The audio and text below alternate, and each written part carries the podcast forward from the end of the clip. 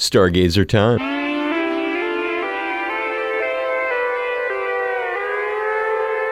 Our weekly look into the massive universe surrounding our tiny, very troubled planet. As usual, we're thrilled to have the expertise of astronomer Christopher Phillips to guide us through. We've got him on the line. Hey, Chris, welcome back. What is in store this week? Hey, Dave. Good to be here. So this week, stargazers, keep your eyes to the skies for Jupiter and Saturn, which can be seen in the west. The two planets are getting extremely close together and will appear as a single object towards the holiday. This arrangement will be temporary, however, as the planets will move farther apart during the sky in 2021. And the moon this week is passing through its first quarter phase.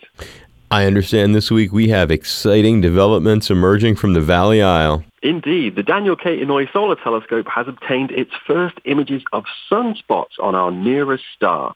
These incredible high-resolution images show features on the surface of the sun in unprecedented detail. The high resolution of the DKIST, as it's known, enables solar astronomers to see features as small as 12 miles across. And explain how this thing gets such high resolution images. It uses a technique called adaptive optics to produce diffraction-limited images.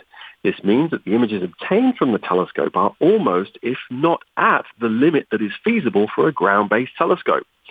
Now, this is due to the presence of the Earth's atmosphere. In other words, the DKIST has pushed the absolute limit of the capabilities for a ground-based telescope. And adaptive optics, we know this is used in some other telescopes in Hawaii. Remind us what it does. Well, the image resolution of astronomical objects, including those of the sun, is ultimately limited by the Earth's atmosphere. The atmosphere is constantly moving with thermal currents, pressure, and density variations, all of which cause images to become fuzzy, essentially. Adaptive optics compensates for these variations in the atmosphere to produce clear images from here on the surface of the Earth.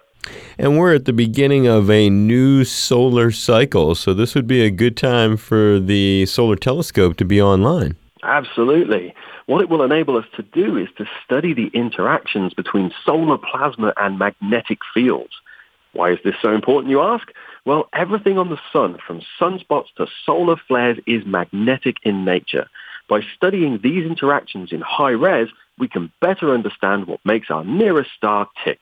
All coming off of Maui. That's a very good story. We appreciate it. Christopher Phillips, thank you so much. You are welcome, Dave. And I'm Dave Lawrence. We'll catch you next week for Stargazer, but we keep it at HawaiiPublicRadio.org.